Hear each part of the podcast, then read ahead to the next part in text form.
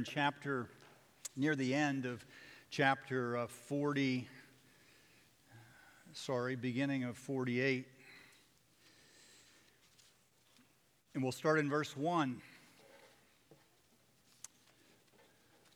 One of the difficulties in preaching every week is that we have all these hours between the last time we were together.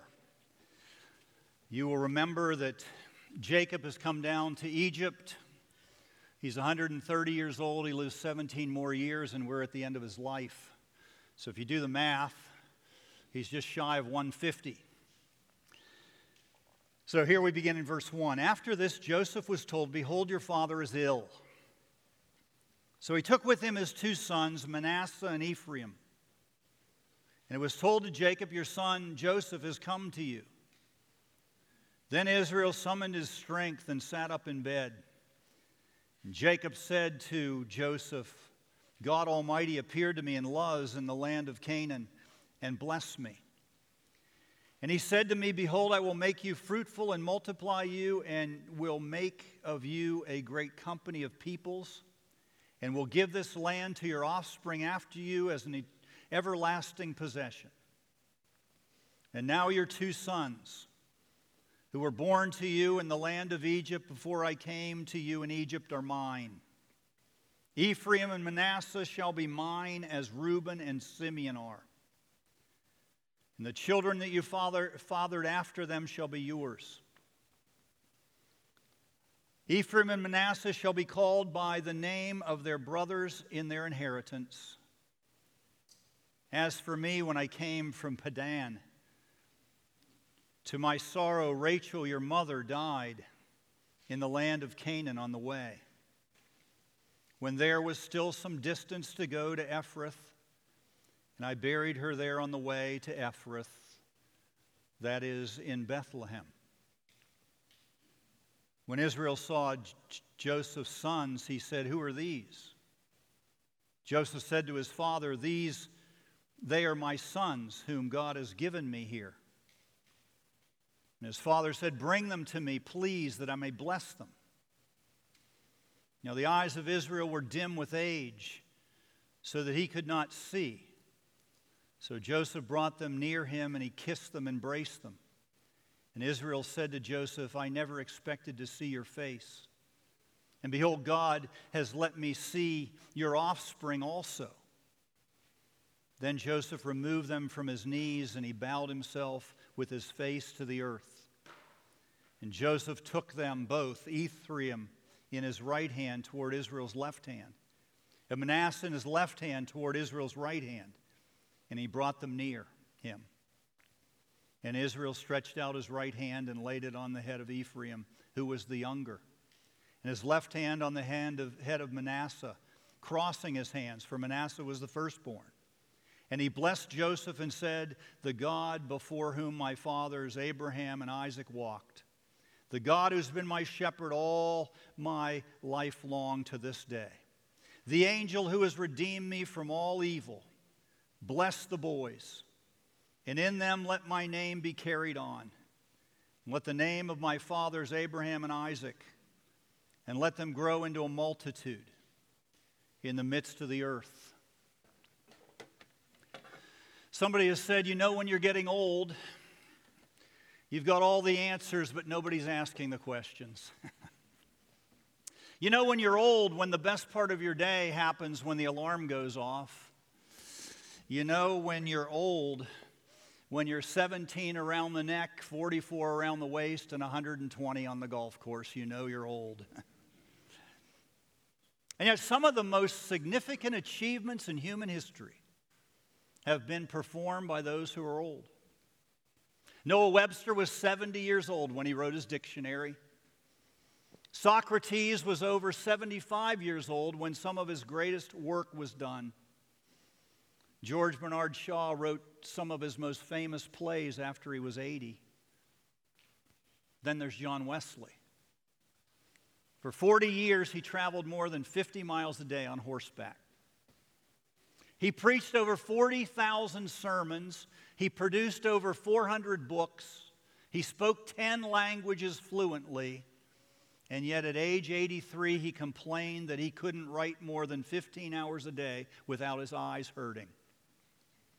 At 85, he was ashamed that he couldn't preach more than twice a day. And at 86, he wrote in his diary, I feel ashamed that I have a tendency to stay in bed past 5:30 a.m. Now think of Jacob. When he comes down to Egypt, he's 130 years old. He sees that his son Joseph, who has been said to be dead for over 20 years, is very much alive. And when he sees him, he says this Now I'm ready to die, for I have seen for myself that you are still alive. And yet he has 17 more years to live. And it's during these 17 years that he accomplishes what the Bible calls his most significant feat. And that's saying something. Because this man has had three visions. God has appeared to him in a theophany twice. He has been a wonderful man of the fields. He has abundant children. And yet the Bible says it isn't until the last year of his life that he does his most important work in his entire life. Listen to how the Hebrews, a writer of Hebrews puts it. Henry read it earlier. By faith, Jacob, when he was dying, blessed each of the sons of Joseph, bowing in worship over the head of his staff. I mean, think of it. Of all of the things the writer of Hebrews could have mentioned about Jacob, all the things he could have pointed to, he points to this one event when he's on his deathbed, when he pronounces his blessings on two of his grandsons, and then he worships. And the Bible says that's the greatest act of faith he ever exhibits. So, why is this blessing so important? And what is it about his worship that makes him a hero of faith? Those are two great questions. I'm glad you asked. Let's dig and see the answers. First of all, notice the blessing. Look at verse 5. Jacob says to Joseph, And now your two sons who were born to you in the land of Egypt, before I came to you in Egypt, are mine. Ephraim and Manasseh shall be mine, just as Reuben and Simeon are. Now, those who read the Bible closely will discover that the sons of Israel are not 12, they're 13. Jacob's 11th son, Joseph, his name means I will add, God adds. He adds two to the tribe of Israel. So instead of 12, there are 13. Ephraim and Manasseh are added. And of these 13, the Bible says 12 of these sons inherit the promised land, and one of them, Levi, inherits the Lord. You know where all of this is transacted? Right here on the deathbed of Jacob. The Bible says in the final days of his life, he rallies his strength enough to sit up in bed. And he says to his son Joseph, Ephraim and Manasseh are mine, just as Reuben and Simeon are. Now, some translators add the word reckoned there. They translate it this way Ephraim and Manasseh will be reckoned as mine. That's the same word Paul uses in Romans chapter 4 when he declares that no one is good, no, not one. There is nothing acceptable in any of us to God. We are under the condemnation of God's judgment. Paul writes it this way When a man works, his wages are not reckoned to him as a gift, they're an obligation. However, to a man who does not work, but who trusts God, who justifies the wicked, his faith is reckoned as righteousness. And then he gives an example. He says, Abraham believed God and it was reckoned to him as righteousness. In other words, Abraham was a fully devout sinner. And yet God declared him while at the same time a sinner, he declared him a saint. And what Paul is saying here in Romans 4 is that's exactly what happened to every Christian. If you're a Christian here this morning, it's not because you're good. I know you. it's not because you earned it. I know you. It's not because of anything you've done. I know you and I know me. The reason we're Christians the reason we're found in Christ is because God declared, He reckoned you and me His sons as a result of the work of His Son. God reckoned you as a Christian through the works of another. And that's exactly what Jacob is doing here on his deathbed. What he's saying to these two sons of Joseph is, You are mine through the works of your father Joseph. I can't tell you the number of people I've met over my life who want to credit themselves for their standing with God. They'll say it in different ways. Some will say, I've tried to be good. Others will say, I've tried to live a faithful life. Others will say, I hope the Lord says to me one day, good and faithful servant. Others say Jesus did his work, but I must do my work. After all, Paul said, You must work out your faith, your salvation with fear and trembling. Have you ever heard that kind of drivel? Have you ever said that kind of drivel? That's what Paul mentions in Philippians 2. Work out your salvation with fear and trembling, but he's not talking about our justification. He's talking about our sanctification. He's not talking about our standing with God, our regeneration. He's talking about now we're how we're to live. And every time he uses that expression, four times in the New Testament, work out your salvation with fear and trembling, he's talking about one thing, and that's humility. He's talking about living out the righteousness that God has declared to you. In other words, when God sees you, He doesn't see your works, your intrinsic righteousness, because you don't have any. He sees the righteousness of His Son. And that's exactly what Jacob is seeing in these two boys. He's seeing the righteousness of Joseph. You say, but why is this adoption of Joseph's two sons the high watermark of Jacob's life? Because it's a mirror image of what God does when He saves anyone. These two boys are adopted. They're going to become tribes of Israel. They are made heirs to the promised land and all the promises of God, not by their work, but by the work of their father Joseph. Without Joseph, they'd never be before him. Without Joseph, they'd never stand to be blessed. They've done nothing to merit their adoption. They don't walk into their grandfather's deathbed room unaccompanied. They stand before Jacob because they've been brought by their father Joseph.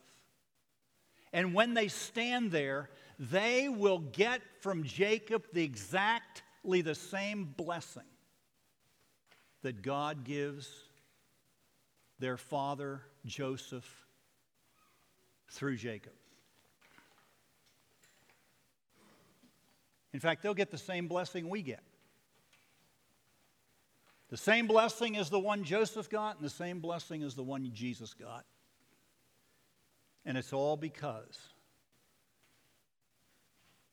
of the transforming power of God's love and grace. Then, second, notice his worship. Look at verse 15. And when he blessed Joseph and said, the God before whom my fathers Abraham and Isaac walked, the God who's been my shepherd all my life long to this day, the angel who redeemed me from all of evil, bless the boys. Now, remember what he said 17 years earlier when he's standing before Pharaoh? He says, The days of the years of my life have been few and evil. And yet, here, he says that the Lord has delivered him from all evil. It's the same word. 17 years earlier, he's overcome by the pains of all the evils that have faced him.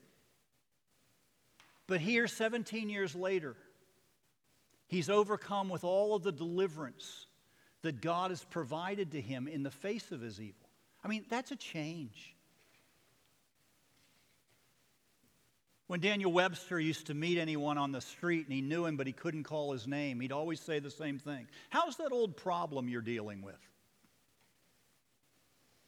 Nine times out of ten, the person would begin to unfold this old problem that they were talking about years ago, and as they unfolded it, he'd remember their name.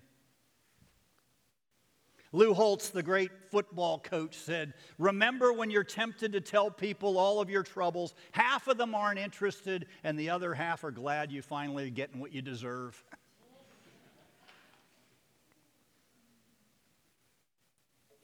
we never find out what Pharaoh thinks of Jacob's lament. All we know that is that he walks in, he whines, he blesses Pharaoh, and he walks out. But here on his deathbed, when Joseph walks in, he humbles himself. He blesses the Lord and he worships him. His whining is given way to worship. And in this worship, we see three essential marks of what true and effective worship is. That brings us to the third point. Notice the gratitude. It all starts with gratitude. Look at verse 11. And Israel said to Joseph, I never expected to see your face, and behold, God has let me see the face of your offspring also. 17 years earlier, when he's standing before Pharaoh, it's all about Jacob. It's all about the bad hand that God's dealt him. But here on his deathbed, 17 years later, it's all about worshiping the Lord who's given him everything. Someone has said these words of Jacob are the closest to what Paul says in Ephesians chapter 3 verse 20 when he says that in Christ God has done exceedingly abundantly more than we could ever ask or think. That's what Jacob is saying to Joseph. I never expected to see your face again for 20 years. I thought you were dead. And now God's not only let me see your face, He's let me see the face of these two sons of yours. You file that under gratitude. And that's the beginning of true worship. To remember the Lord and all that He's done for you. And to recognize how worthy He is to be praised and worshiped. Then Fourth, notice the testimony. Look at verse 15b. God who's been the shepherd, my shepherd, all my life long to this day.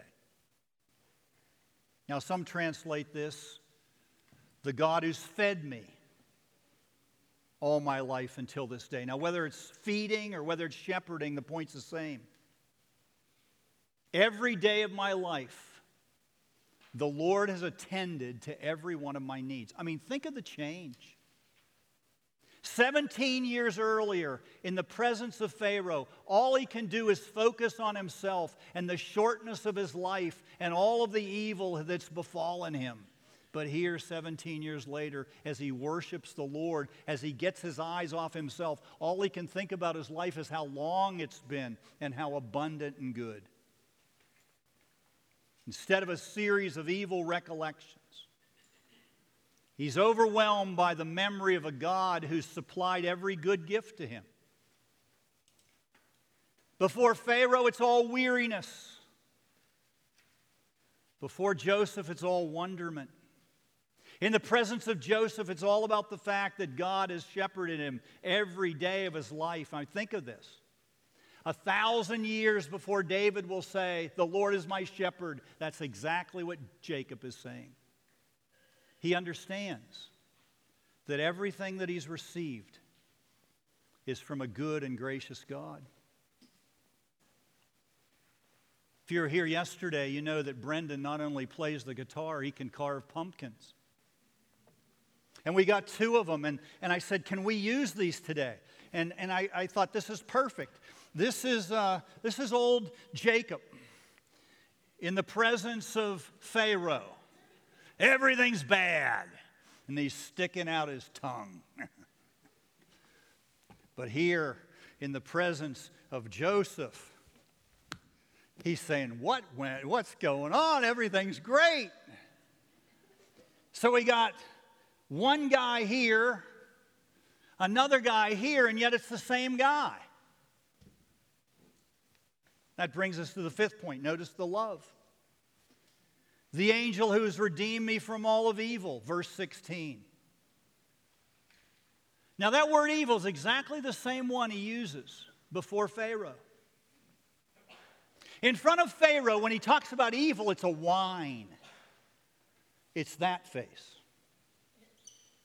But in front of Joseph, the word evil is a praise. God's delivered me in the midst of all of it. And it's that face. In front of Pharaoh, the word evil symbolizes the shortness and the finality of life. In front of Joseph, the word evil symbolizes the expansiveness of life and his love. I don't know if you've had the experience, I have it because of my profession. I'm with people who are dying all the time. I mean, you are too, but I mean, real quick. You know, they're know, a couple of days, maybe hours. And it's amazing the contrast. You know, I, I sometimes am with people and they're scared to death, and, you know, I can understand that. I mean, it's one thing not to have ever gone to Cleveland, it's another thing never to face death. I mean, what's going to go on? and their eyes are fixed on themselves. And one of the amazing acts of grace is when God allows that interaction and allows me to see.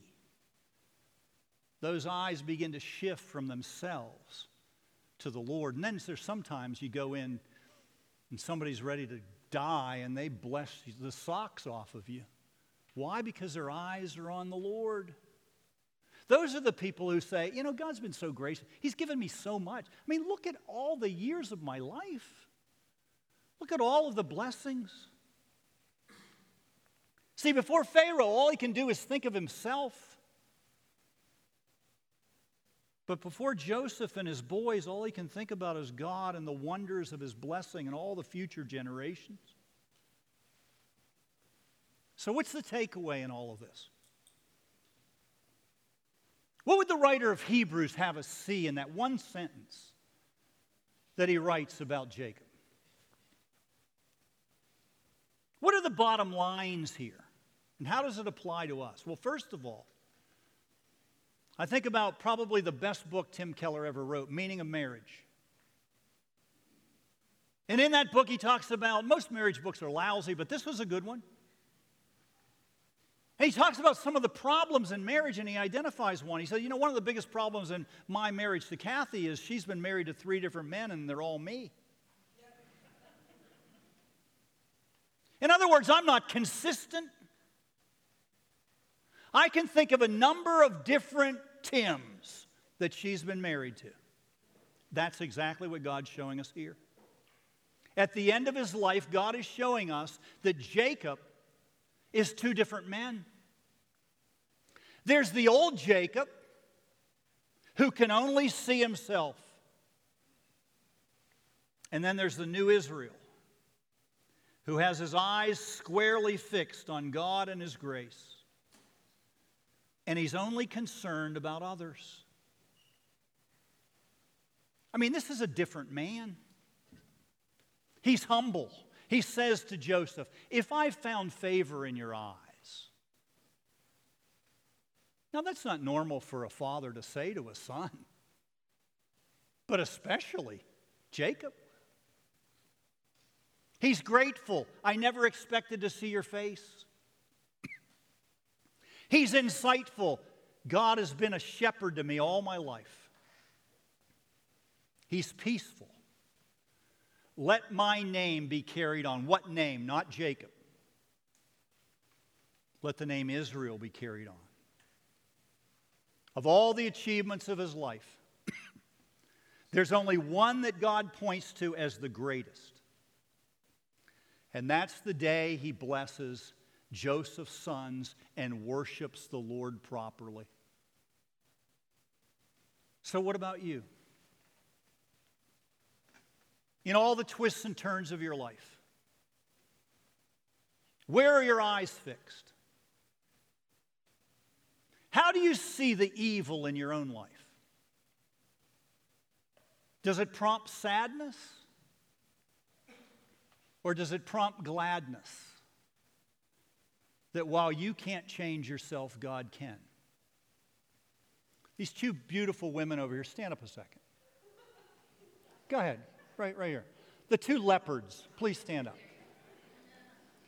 Look at this. Who would wear that to church?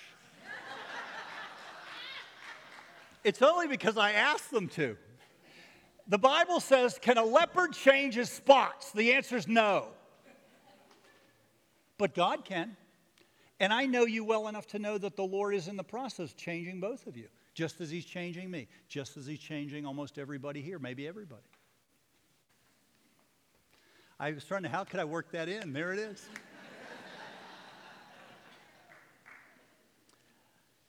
So, when you look at your own life and you see all of the twists and turns, all of the failings, all of the old you and the new you, and when you go to that default, which is, Am I good enough? Do you think more of you? Or do you think more about Jesus? Because without Him,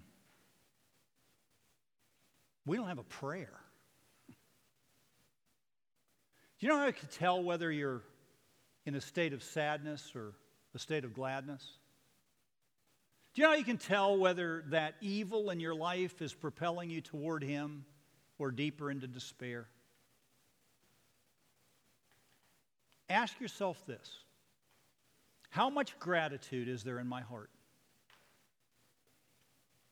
How much of a testimony is there on my lips? How much love is there in the depth of my soul for Him and for others? You know, that's the great thing about age. You're never too old to fix your eyes on Jesus. After all, the great, some of the greatest feats in all of history have been performed by somebody who's old. It takes Jacob 147 years to accomplish the principal mission God had for him. Finally, he fixes his eyes on the Lord and he worships him.